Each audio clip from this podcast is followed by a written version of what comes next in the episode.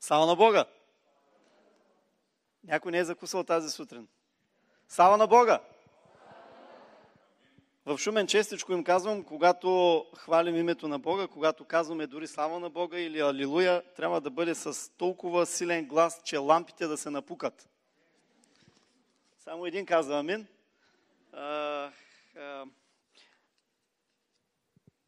С едно малко съжаление ще кажа, че като че ли днешната църква започва да губи ентусиазма си. И аз днес искам да ви изправя пред едно предизвикателство. Ще прочета съответно Божието Слово, ще ви кажа и темата. И аз обичам да предизвиквам хората, не по лош начин, по добър начин. Ще ви предизвикам с Божието Слово и ще ви оставя всъщност един въпрос, който да бъде не просто за следващата седмица, въпрос, който да бъде за всичките ни дни до края на нашия земен живот. Защото мисля, че отговорът на този въпрос би довел много благословения в нашия живот. Правилният отговор на този въпрос. Ще прочета един текст от Божието Слово, който се намира в Евангелието според Лука, третата глава, 10 до 16 стих. И множествата го попитаха, казвайки, тогава какво да правим? А той в отговор им рече, който има две ризи, нека даде на този, който няма, и който има храна, нека прави същото. Дойдоха и бирниците да се кръстят и му рекоха, Учителю, ние какво да правим?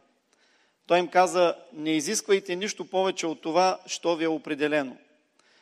Питаха го и военнослужащи, казвайки, а ние какво да правим? Каза им, не насилвайте никого, нито наклеветявайте и задоволявайте се с заплатите си. И понеже людите бяха в недоумение и всички размишляваха в сърцата си за Йоанн, да не би той да е Христос, Йоанн отговори на всички, като каза, аз ви кръщавам с вода, но иде оне, който е по-силен от мене, комуто не съм достоен да развържа ремъка на обущата му, той ще ви кръсти с Святия Дух и с огън.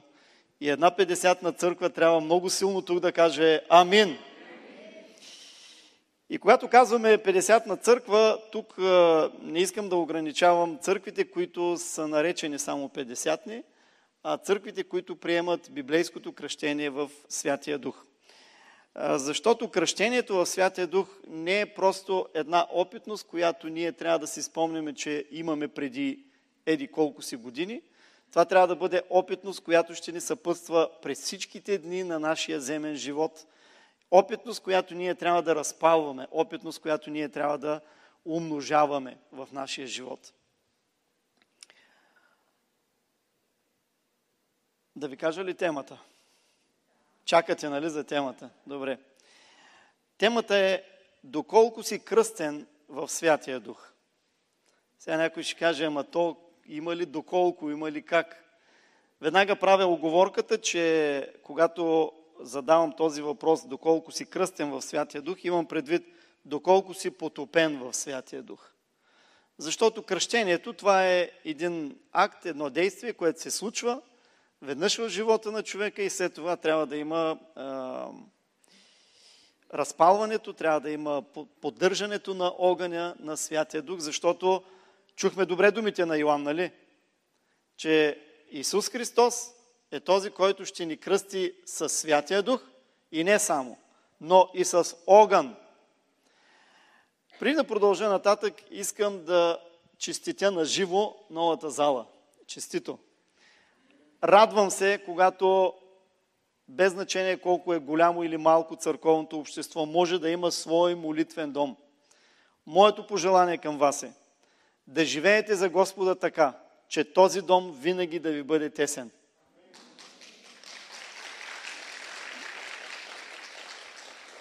Абе, вие ръкопляскате, ама не знаете какво чака. Защото за да бъде винаги тесен за вас този дом, това означава изключително много работа вън от стените на този дом, за да могат хората, които ще чуят от вашите устни думите на благовестието, да дойдат тук, ужилени в сърцата, да минат през покаяние, през новорождение, да дойдат в спасението си, да бъдат кръстени в Святия Дух, имената им да бъдат записани на небесата и те самите да станат източник на нови благословения за довеждане на нови хора в спасение и във вечен живот. Пак амин. Не съм от просперитетните, които обичат на всяка дума да казват амин или еймен, сега е по-така нали, модерно да се казва. Днес ще ви дам няколко стъпки, няколко посоки на мисъл по отношение на това доколко сме кръстени в Святия Дух. Истината за кръщението в Святия Дух е една от най-вълнуващите в Новия Завет. Каква е причината? Причината е много простичка. Причината е, че Бог идва да живее в теб.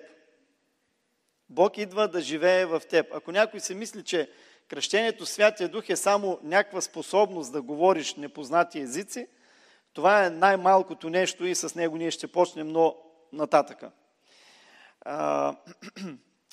Бог идва да живее в теб с третата си същност и това е едно съвсем ново начало за твоя живот. Начало, за което дори учениците не подозираха какво ще представлява в своето развитие. Това кръщение, това присъствие на Святия Дух вътре в нас. И ние като новозаветни вярващи трябва добре да познаваме тази истина, тази доктрина по отношение на кръщението в Святия Дух, за да можем да се възползваме по най-добрия начин в работата ни за разпространение на Божието царство.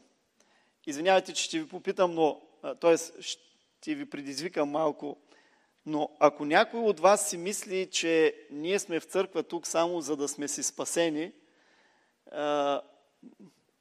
няма нужда много-много да идвате в църква. В църква се ходи, за да се научим как да служим на Бога. Как да живеем първо с Него. И след това всичко останало в нашия живот. Ние сме призвани за да бъдем работници. Работници на Божията нива. И ако само си представим колко голяма е тя, мисля, че отношението ни към погиващите хора ще бъде много, много по-различно. Кръщението в Святия Дух е нещо, което ние трябва да използваме, нещо от което трябва да се възползваме по най-добрия начин и да бъдем усърдни в това нещо. Е, чакайте да ви разкажа набързо една приказка. Един, един цар легнал на смъртно легло. Имал проблем с сърцето човека, кардиологичен, тежък проблем. И за да продължи да живее, трябвало сърцето му да бъде сменено. И първия министър, нали, в приказките е така, първия министър събрал всички поданици на царството и казал, нашия цар умира. И всички тъжни физиономии. За да продължи той да живее, някой от вас трябва да му даде сърцето си. Съгласни ли сте? Всички вдигат ръка. Кой от вас иска да си даде сърцето на нашия цар, за да продължи той да живее? Всички вдигат ръка. Кого да изберат от всички, които вдигат ръка? Нали, всички така ентусиазирани да си дадат сърцето. И тогава първият министр, той е бил умен човек, не е случайно първи министр, казал, добре, сега ще направим следното. Ще се кача горе на високото и ще пусна една пирушинка, върху когото падне. Той ще има великата чест да даде сърцето си на нашия цар. Направил, речено, сторено. Пуснал пирушинката и отдолу от залата, в която били събрани, започнал да се чува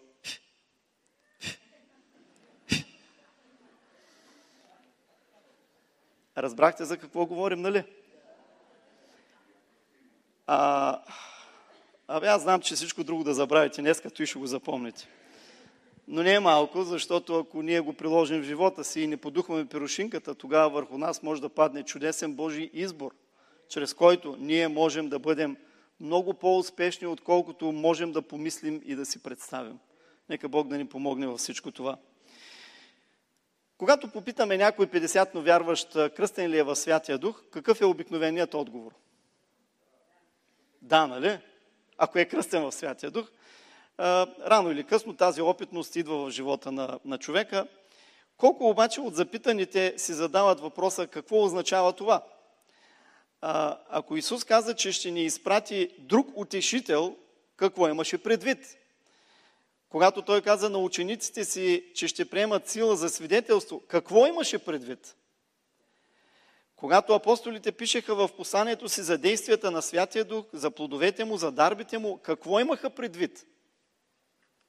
А, аз съм 50-тен вярващ, а, не че е някакво такова, как да кажа, твърде профилирано изказване, но а, след три дни ще се навършат 36 години, откакто за първи път влязах в църква. На третия месец, до третия месец аз бях вече новороден и кръстен със Святия Дух. И разбрах какво означава това. Началото ми беше доста неясно и като в мъгла, но четейки Божието Слово, Божия Дух ми разкриваше истините, които трябва да разбера, чрез които трябва да живея. И когато Бог ни говори за кръщението Святия Дух, Исус ни говори за кръщението Святия Дух, какво, към кого отнасяше Той всичко това и а, осъзнаваме ли какво ни носи в крайна сметка това кръщение? Тази сутрин ще използвам една аналогия, която откриваме в книгата на пророк Езекил. Имаше там един човек, който го превеждаше по хиляда лакти, нали, спомняте си и той трябваше да го следва. Спомняте ли си? Да, добре.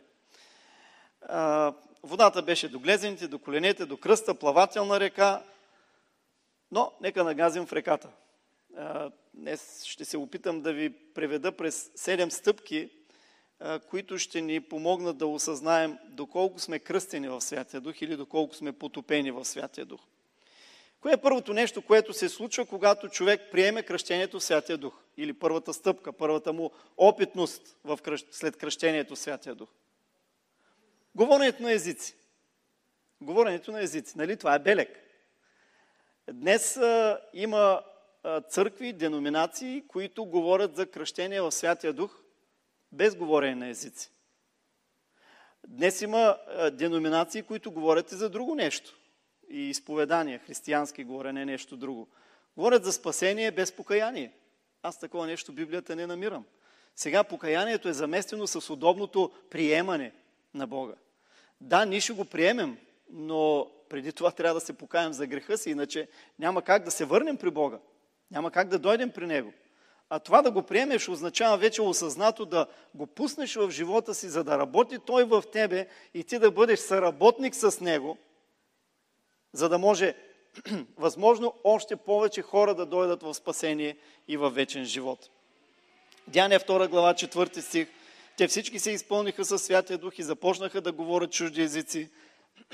Първо Коринтияни 14 глава 2 и 4 стих апостол Павел казва, който говори на непознат език. Нали, е, тези неща ще ги мина бързичко, защото са ни сравнително познати. Искам да отворя една малка скоба. Братко, сестро, който си покаян, новороден, кръстен със Святия Дух, изпълвай се със Святия Дух. Съжалявам, че а, в другия ми панталон останаха стотинките, но представете си, че в джоба си имам стотинки, ако раздрусам джоба си, какво ще се чуе? Звук от удране на монети една в друга. Само, че чуете ли нещо? Няма нищо вътре. Ако Святия Дух живее в тебе, Той ще прави това, което ти е дал като способност да правиш в денят на твоето кръщение. Ти ще говориш на непознати езици. Някои хора са малко така, ми се сърдят, когато кажа това нещо, но аз не виждам в Библията момент на кръщение в Святия Дух без белек. И това е първото нещо все още, до което ние опираме. Нали? Имаме още няколко стъпки, през които трябва да минем. С кръщението в Святия Дух нашия живот, в нашия живот започва един истински процес на изграждане, на назидаване. Затова молете се на езици, защото който се моли на непознат език, изгражда, назидава себе си. И ако някой иска да бъде, няма да ви карам да вдигате ръце колко искат да бъдат назидани и изградени, сигурен съм, че сте всички, правете това, практикувайте това, не занемарявайте дарбата. Извинявайте, белега говори на езици. Не занемарявайте белега говорене на езици. А, ако едно нещо не се практикува, то се забравя. То се занемарява, остава някъде на, а, назад. А, нека да бъдем честни тази сутрин, да си сложим ръката на сърцето и да си признаем колко често ставаме сутрин, особено тези, които са на работа, на смени, трябва да гонят автобус, тролеи имахте тук, нали? Имахте. А, добре, няма значение, някакво превозно средство. Колко време отделяте за четене и молитва? Достатъчно време ли отделяте за молитва, за да дойдете в изпълване със Святия Дух, така че този свят да има възможно по-малко въздействие върху вас през предстоящия ви ден?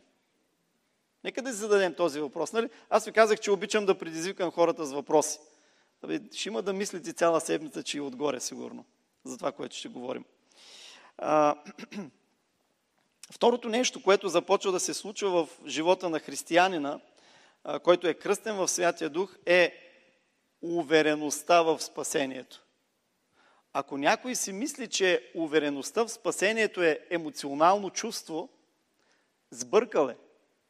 Библията ясно ни говори, че това, уверението, увереността за нашето спасение, е ясен и категоричен плод на Божия дух, заедно с нашия дух. И апостол Павел ни го казва ясно и категорично. Римляни 8 глава 16 стих.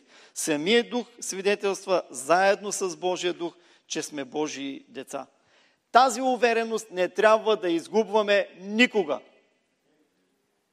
Трима души мисля, че казаха амин. Увереността на спасението не трябва да изгубваме никога. Представете си, че днес нямате увереност в спасението си. Божия дух не говори заедно с вашия дух и не ви дава тази увереност. Ако днес свършат вашите земни дни, къде ще бъдете? И ние трябва да си задаваме този въпрос не с някакъв панически страх. Не, ние трябва да, го, да си го задаваме също както Давид, помните ли в онзи псалом, дето казва, върни ми радостта от това, че имам много богатства? Не, нали? Върни ми радостта на спасението. Чакай, чакай, чакай. Върни ми. Защо върни ми?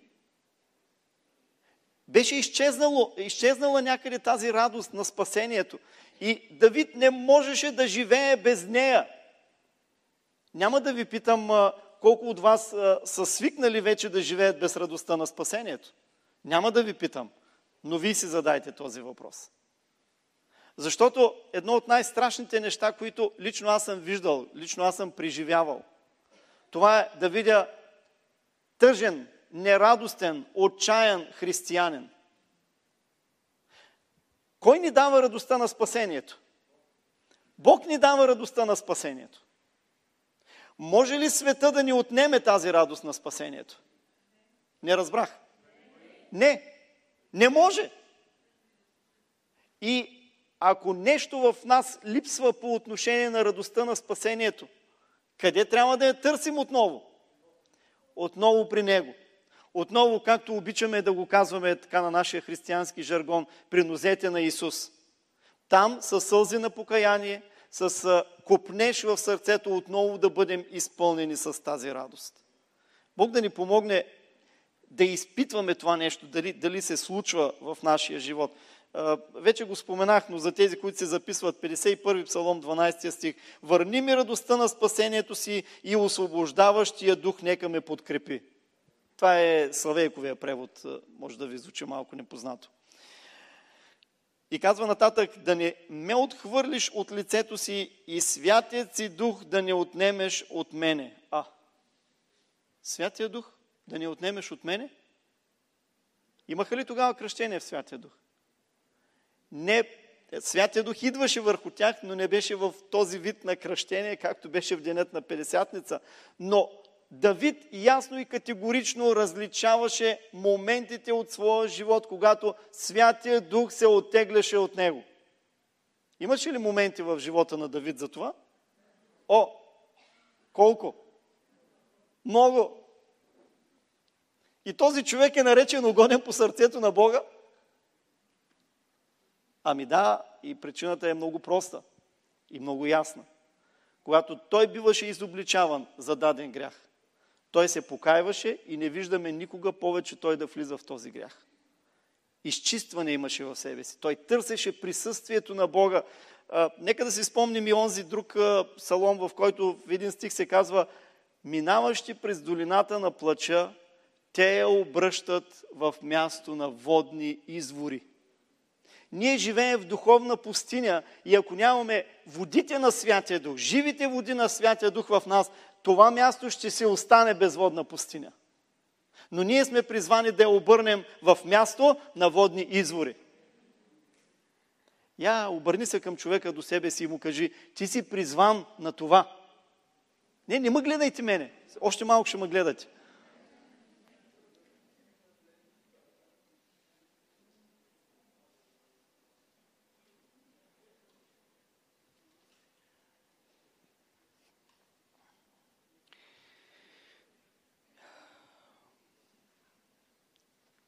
Третото нещо, което новородения и кръстен в Святия Дух човек започва да търси, е плодът на Духа. Ще ви попитам, колко от вас забелязват в себе си изграден или да се изгражда плодът на Духа? Колко от вас знаят онези девет части на този плод? Любов, радост, мир, дълго търпение. Знаем ги, нали? Виждаме ли ги в живота си? Виждаме ли ги в живота си? Ако Святия Дух е вътре в нас, посян, образно говоря, като семе, нали той трябва да произведе някакъв плод в нашия живот. И забележете, този плод на Святия Дух, той не е за нас. Той е за околните. Дървото не се храни със собствените си плодове. Те са храна на някой друг. И ние като християни трябва да имаме обаче този плод, за да могат хората около нас да се нахранят с него. И те да видят в нас любов, да видят радост, да видят дълго търпение, да видят всички от тези неща, които са изредени като плод на Святия Дух. Това не са плодове, това е един съставен плод, като малина, като ягода, нали, в този смисъл. Един плод. Те трябва да бъдат в живота на всеки един човек. И ще ви кажа нещо. Ако един дори плод липсва, нашия християнски живот не е напълно пълноценен. Не е пълноценен изцяло. Ние трябва да се стремим към това нещо. А, каква беше темата днеска? Доколко сме кръстени в Святия Дух. Нали? Задавайте си, когато минаваме през тези стъпки. Още сме на третата, има още четири стъпки. А, за тези, които не виждат все още плод на Божия дух в сърцата си, моля ви, потърсете това близко общение с Святия Дух, чрез което Той ще започне да изгражда своя плод вътре във вас. И ще ви дам една тайна. Вие не можете да изградите плодът на Святия Дух в себе си. Защото вие не го правите. Той го прави. Ама нека да не забравяме, че не трябва да преставаме да практикуваме говоренето на езици. Не трябва да преставаме да изпитваме дали все още стоим в това спасение, дали сме в тази духовна близост с нашия Бог, за да може да започне да се случва и това. Те, те нещата се надграждат. Дали помните във 2 Петрово апостол Петър, дето казва, по тая причина приложете на вярата си добродетел, благоразумие, нали, няма да ги изреждам всичките неща. Ние трябва да израстваме в, нашото, в нашата вяра, но ние трябва да израстваме и в нашето общуване с Святия Дух. В нашата кооперация, ако щете да го кажем и по този начин, с, с Святия Дух. Някой може би ще каже, ама не е ли по-добре да търсим дарбите на Святия Дух? Те са така впечатляващи, те са така, а, нали, а, хората като ги видят, ще кажат, ще дойдем и до дарбите.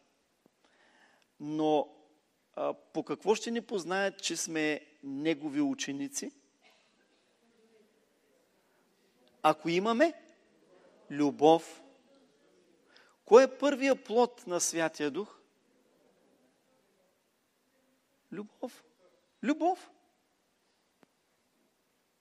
А любовта е изляна в сърцата ни чрез дадения нам Святия Дух.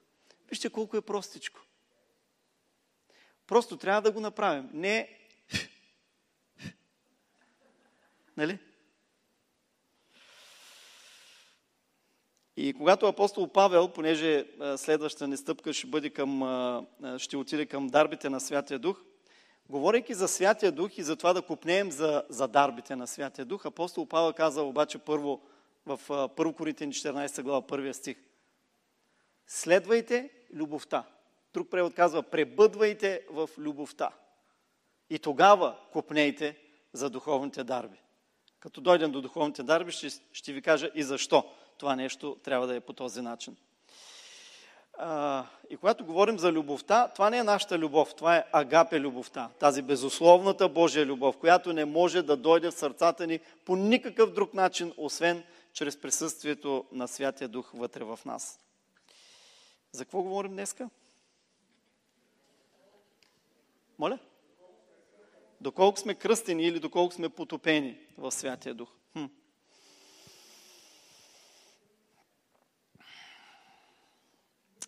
Но все още не сме дошли до дарбите, ще дойдем и до тях. Една четвърта стъпка, в която искам да, да ви поведа, също както пророкът беше воден от онзи човек с мерителната тръст, нали, хиляда лакти, хиляда лакти, до, до глезените, до коленете, до кръста, плавателна река. Нали, не забравяйте плавателната река, защото тя има плодове. Оттатъка на другия бряг имаше плодове. Четвъртото нещо, което Святия Дух прави вътре в нас, когато ние се потапяме в Него, е Святия Дух ни открива Исус като Господ. Святия Дух ни открива Исус като Господ. Колко от вас знаят, че Исус Христос е Господ? Може ли да си вдигнете тук ръката? Колко от вас знаят, че Исус Христос е Господ? Ще ви задам друг въпрос. Не вдигайте ръка. За колко от вас Исус Христос наистина е Господар? Не вдигайте ръка. Защото не всеки, който ми вика Господи, Господи, но онзи, който върши волята на моя небесен баща, върши волята на, на небесния си господар.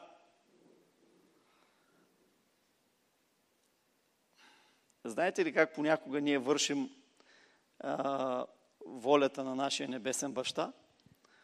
Отиваме на нивата, обаче понеже слънцето се дигнало ей, високо, Сянката е в краката ти. Под целе от всякъде. И виждаш там една примамлива сенчица и викаш, ако малко се свия краката, целеш съм под сянката.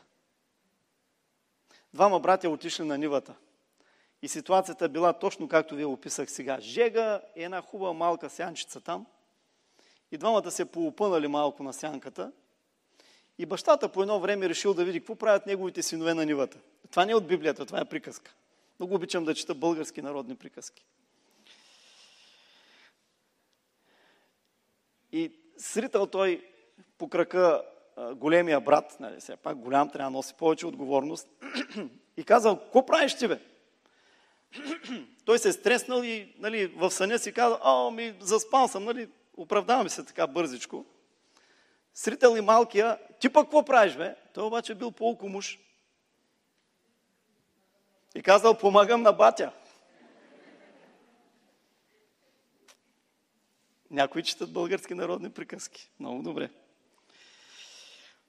А, братя и сестри, ние трябва да познаваме Исус като Господ.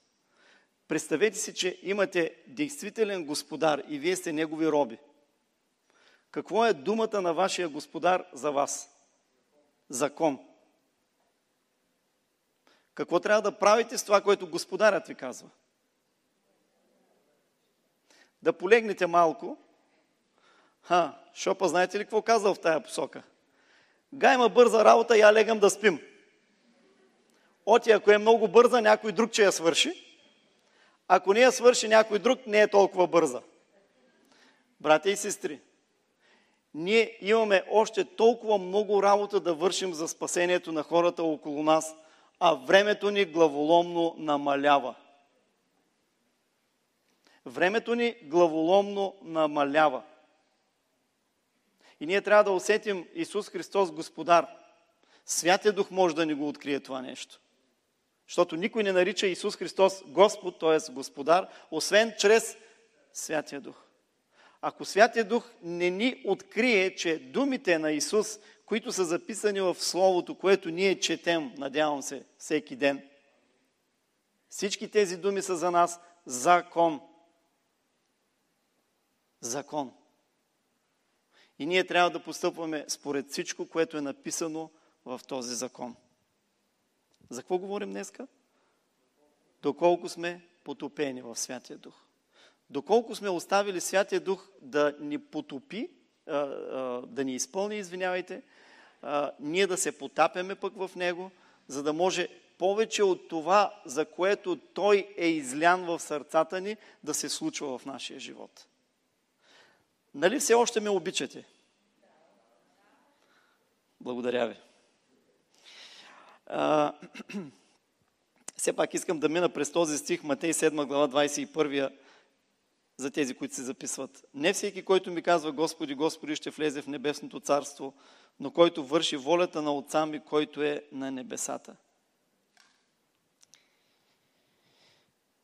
Да наричаш Исус Господ не е някаква сакрална, някаква свещена фраза, която ще те избави по някакъв начин от нещо или ще ти даде нещо. Знаете ли, при да повярвам, аз съм имал моменти, в които съм се напивал до безпаметност. Не помня часове какво съм правил и къде съм бил. Ама винаги сме казвали Господ пред нас и ние след Него. А? Дали Господ е пред нас? Дали този, той е нашия господар? Дали Исус е нашия господар, напивайки се до безпаметност? А, Господи, Господи не е сакрална фраза, не е някаква специална, която да ни осигури достъпа до небето. И когато говорим за признаването на Исус за Господар на нашия живот, това означава пълно подчинение на нашата воля, на Неговата воля. Пълно подчинение на нашата воля, на Неговата воля. Дали понякога го разбираме това нещо в дълбочина? Каква е волята на нашия небесен баща? Каква е волята на нашия небесен отец? Има даже един стих, който ни го казва, нали? Първо Солници, 4 глава, 3. Нашето освещение. Нашето освещение. Без освещение можем ли да изявим святия Бог на хората около себе си? Няма как да стане. И знаете ли, най-често хората ни казват, ако твоя Бог е като тебе, не го искам. Това е най-голямата антиреклама, която един християнин може да направи на истинския Бог, на единствения истински Бог. Затова нашето освещение е това, което ще помага. Хората около нас наистина да кажат, тези са Божии деца. Когато убиваха апостол, извинявайте, не апостол, дякон Стефан с камъни, какво видяха хората, които бяха около него, които го убиваха или които свидетелстваха, гледайки, че го убиват? Какво видяха? Лицето му беше като лице на ангел. Не знае какво са видели действителност, но що ме записано, че са видели, че лицето му е като лице на ангел, това означава, че е имал някакво излъчване. Имало е нещо, с което той е впечатлил другите. За себе съм сигурен, че това беше първото нещо, което докосна сърцето на Савел, който одобряваше убийството му. Савел дори нямаше идея какво ще му се случи след това, ама ние знаеме и на нас не е лесно.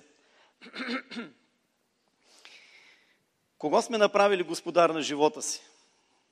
И как да различим истинския си господар? Давам ви една съвсем практична стъпка. Нали? Как да разберем дали Исус е господар или нещо друго, или някой друг е господар на нашия живот. Господарят е този, на когото е посветено цялото ти време, всичките ти сили, умения, цялото ти време, този, на когото не можеш да откажеш нищо, на чието разположение трябва да си по всяко време на денонощието, без когото не можеш, което е завладял напълно умът и естеството ти. Някой ще каже, а, много условности. Добре, ще го кажа по по-простичък начин. Твоя господар е този, на когото даваш времето си. Колкото повече време даваш на някого или на нещо, това е твоят господар. Преди време е, така, правех забележка на тинейджерите в църква, че си разцъкват на телефоните. Нали знаете как става така? С двете палчета. Цъка, цъка, цъка, цъка, цъка, цъка, цъка, цъка, цъка, цъка. И когато правя забележка, казва, моля ви, изключвайте с телефоните, не ги ползвайте. Някой там отзад казва, така се обади и каза, ама те си четат Библията, следят си Библията. Нали има такива на телефона си имаш Библия? И аз казвам, извинявайте, до сега не съм видял някой човек да си чете Библията и да се усмихва.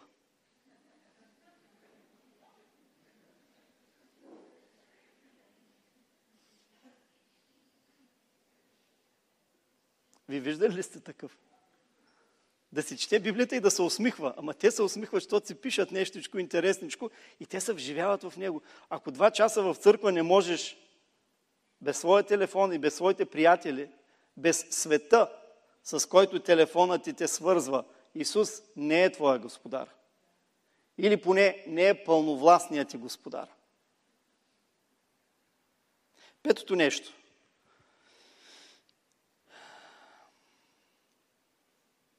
Ако погледнем какво се случваше с хората, които убиваха кръстини в Святия Дух, ще забележим, че в тях се появяваше, слагам го в кавички, се появяваше, едно такова категорично очертано желание, да не кажа страст. Благовестието. Четете Деяния на апостолите и забележете колко от тези, които бяха кръстени в Святия Дух и се изпълваха със Святия Дух, си стояха мирно в домовете. Аз колко години я чета тая книга, казах ви преди малко, 36 години вече – до сега не съм открил някой кръстен в Святия Дух, изпълнен със Святия Дух, за когото Исус е станал истинския господар на неговия живот, да си стои мирно, кротко, спокойно в къщи. Всичките отиват да благовестват. Какво се случи с Савел? Дойде Анани, помоли се над него, бая страх е брал Анани защото знаеше, че нали, Павел е, Савел, все още е Савел, гонеше църквата. И той си казва, Боже, къде ме пращаш, но Исус е негов господар. И той отиде и го направи. И когато се помоли над него, паднаха като люспи от очите му. И какви думи изрече Павел, а, извинявайте, Анани над Савел? Изпълни се със святието. Какво се случи с Савел, след като се изпълни със Святия Дух? Похапна,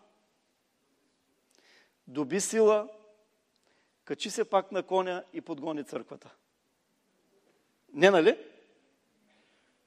Когато той придоби сила, трябваше му, трябваше му някакво време. Три дни не беше ял и не беше пил, защото цялата му кариера отиде на кино – както казваме, защото не можеше да бъде сляп и да бъде служител на Бога. А това беше купнежа на неговото сърце. Той стана и започна да благовества. Ако четем от 9 глава Деяния на апостолите нататъка, там където се говори за Савел, ние ще видим, че целият му живот нататъка, целият му съзнателен живот беше посветен на това – в който град отиваше, търсеше синагога. Ако нямаше синагога, търсеше пазар. Ако нямаше пазар голям, търсеше място, където хора се събират. И на всички той говореше и доказваше, че Исус е Христос, помазаникът и правеше това чрез писанията. Нали, знаете, че Стария завет, а, Новия завет го нямаше още. Само Стария беше написал и той доказва, че, че Исус е Христос и то от писанията.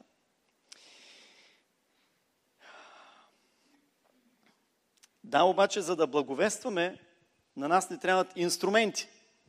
И ето тук идваме до инструмента, за който ви споменах преди малко. Дарбите. Дарбите на Святия Дух. Няколко въпроса ще ви задам. Не вдигайте ръка. В, в Шумен, бях ги запитал в едно време в тази посока и ги помолих да вдигат ръка, но моля ви не вдигайте ръка. Колко от вас са сигурни, че Святия Дух, извинявайте, че дарбите на Святия Дух са добър инструмент в благовестието? Не вдигайте ръка. Отговорете на себе си. Колко от вас се молят дарбите на Святия Дух да се проявяват в църква?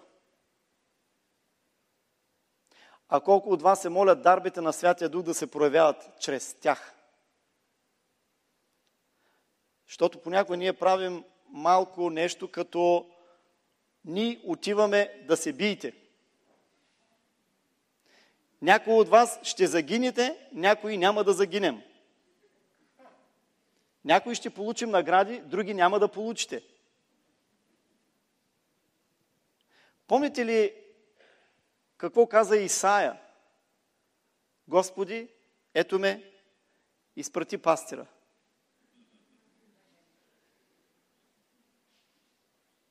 Какво каза той? Изпрати мен. Дарбите на Святия Дух. Една скоба, може би, ще отворя. Някои хора казват, аз имам дарбите на Святия Дух. Ти нямаш дарбите на Святия Дух. Дарбите са на Святия Дух. И Той ги проявява чрез този, чрез когото Той реши да, да, да ги прояви. Само ще ви попитам, тук ще ви помоля да вдигнете ръка. Чрез колко от вас някоя от дарбите на Святия Дух се е проявявала? Може ли да видя ръцете ви? Добре. Чрез колко от вас са се проявявали повече от една дарби на Святия Дух? Много малко ръце.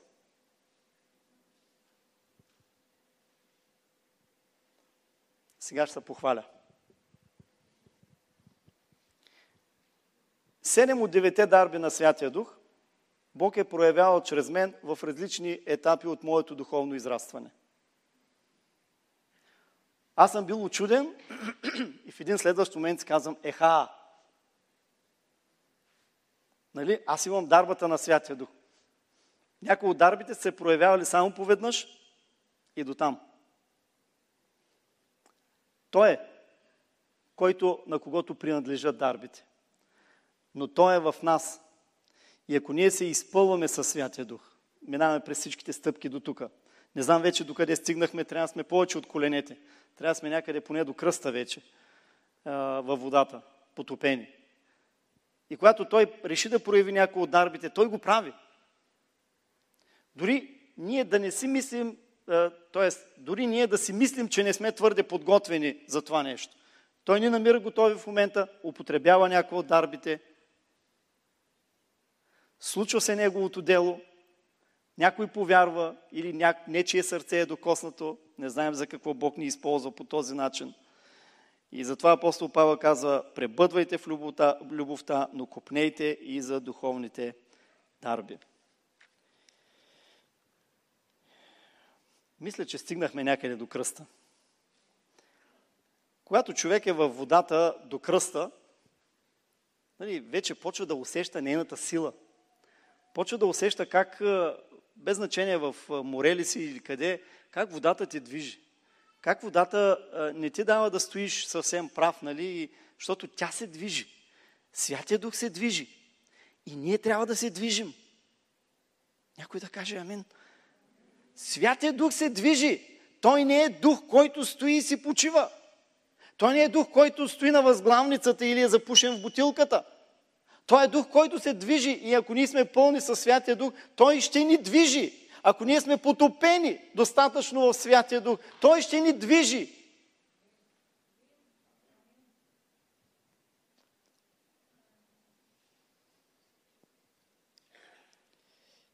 И когато Святия Дух ни движи, Шестото нещо, което искам да ви дам като етап от потапенето ни в Святия Дух, е нещо, което може би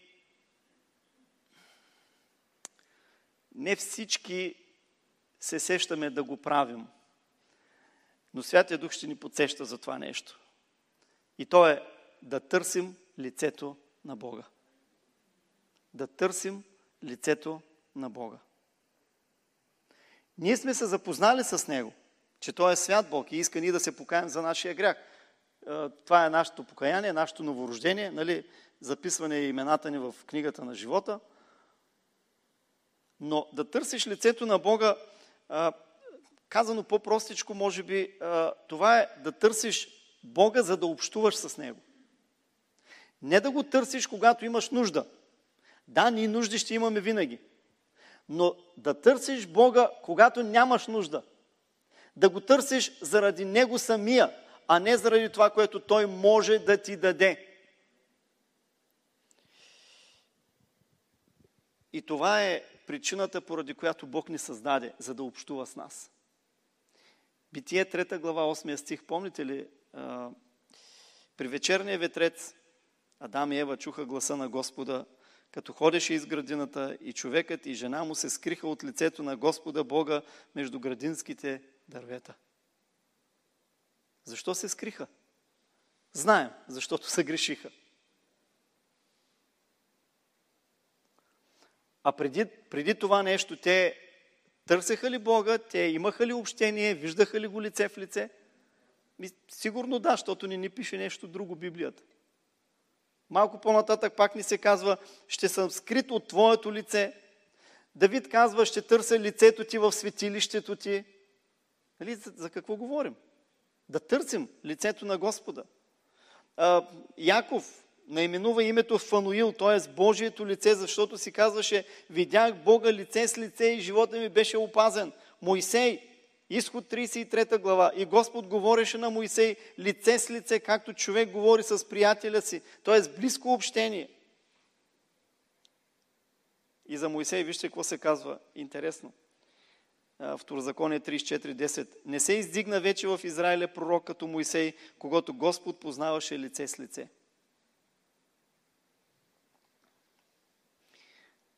Ако погледнем и от другата страна на нещата, Библията ни казва, че Бог криеше лицето си от своя народ, когато съгрешаваха и му изневеряваха с други богове.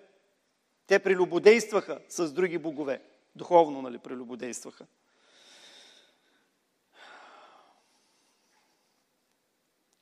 И псалом, 15 стих. Нещо насърчително в тази посока. Блажени людите, които познават възклицанието на тръбите те ходят, Господи, в светлината на Твоето лице. 24 псалом, 6 стих още ни казва, това е поколението на уния, които го дирят. Ония, които търсят Твоето лице, те са Яков.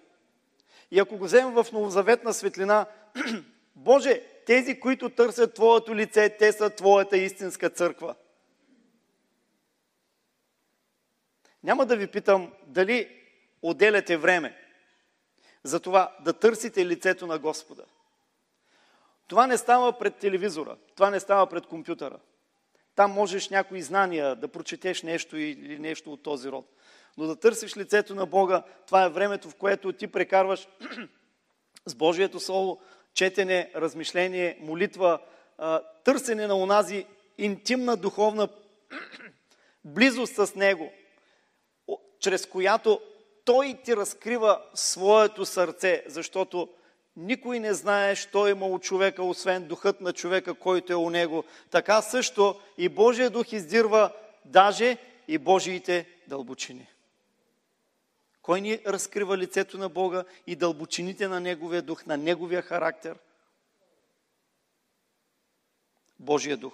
И това всъщност е седмото нещо, с което ще приключа Седмото нещо, което може би най-пряко докосва нашето спасение, това е да търсим характера на Бога. Да търсим характера на Бога. Помните ли Исус каза на своите ученици и на тълпите, които го следваха, елате при мене всички, които се трудите и сте обременени. И аз ще ви дам с пет хляба и с две риби ще ви нахраня. И ще дигнете къша и нали, 12 коша пълни. Не, не, не.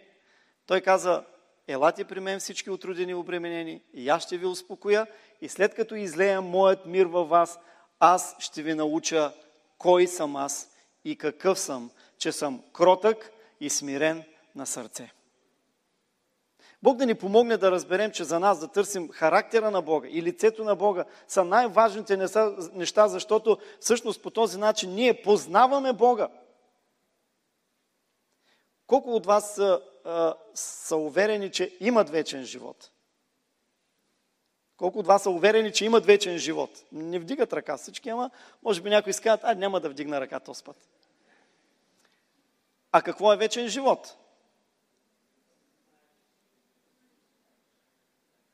Йоан 17 глава, 3 стих, може би един от най-важните стихове за всеки християнин. Това е вечен живот. Да познаят Тебе, единствения истински Бог и Исус Христос, когато Той е изпратил. Кой ни го открива това? Святия Дух. Ако вземем дори Стария Завет, има стих, който ни казва да не се хвали богатия с богатство си, мъдрия с мъдростта и, и силния с силата си, не така беше. Но този, който се хвали, нека се хвали, че, че познава мене, че аз съм Господ и извършвам правда и правосъдие.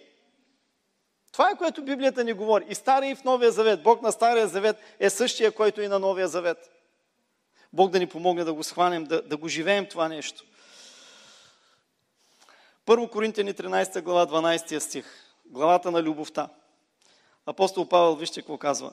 Защото сега виждаме нещата неясно, като в огледало, а тогава ще ги видим лице с лице. Сега познавам отчасти, а тогава ще, бъда, ще позная напълно, както съм бил и напълно познат. И точно това познаване на характера на Бог е най-задълбоченото познаване, което можем да имаме за Него. Лицето Му. Да търсиш лицето Му. Да познаваш Неговия характер. Да знаеш с колко бучки захар си пие чаят сутрин. Говоря образно. И когато ние си знаем нашите навици, това означава, че ние познаваме нашия характер. И казваме, на този мога да възложа това, на оня мога да възложа друго. Не, не, това не мога му възложа на този, защото ще оплеска нещата. Познавайки характера на Бога, ние се научаваме да му се доверяваме още повече и още повече и още повече. Хм. Апостол Павел, Филипяни 3 глава 8 стих. Още считам всичко като загуба, заради това превъзходно нещо, познаването на моя Господ. Исус Христос, за когото изгубих всичко, изчитам всичко за измет, само Христа да придобия. Защо Павел нарича познаването на своя Господ превъзходно нещо? Нямаше по-важно от това. Превъзходството е най-висшата степен. По, по, най.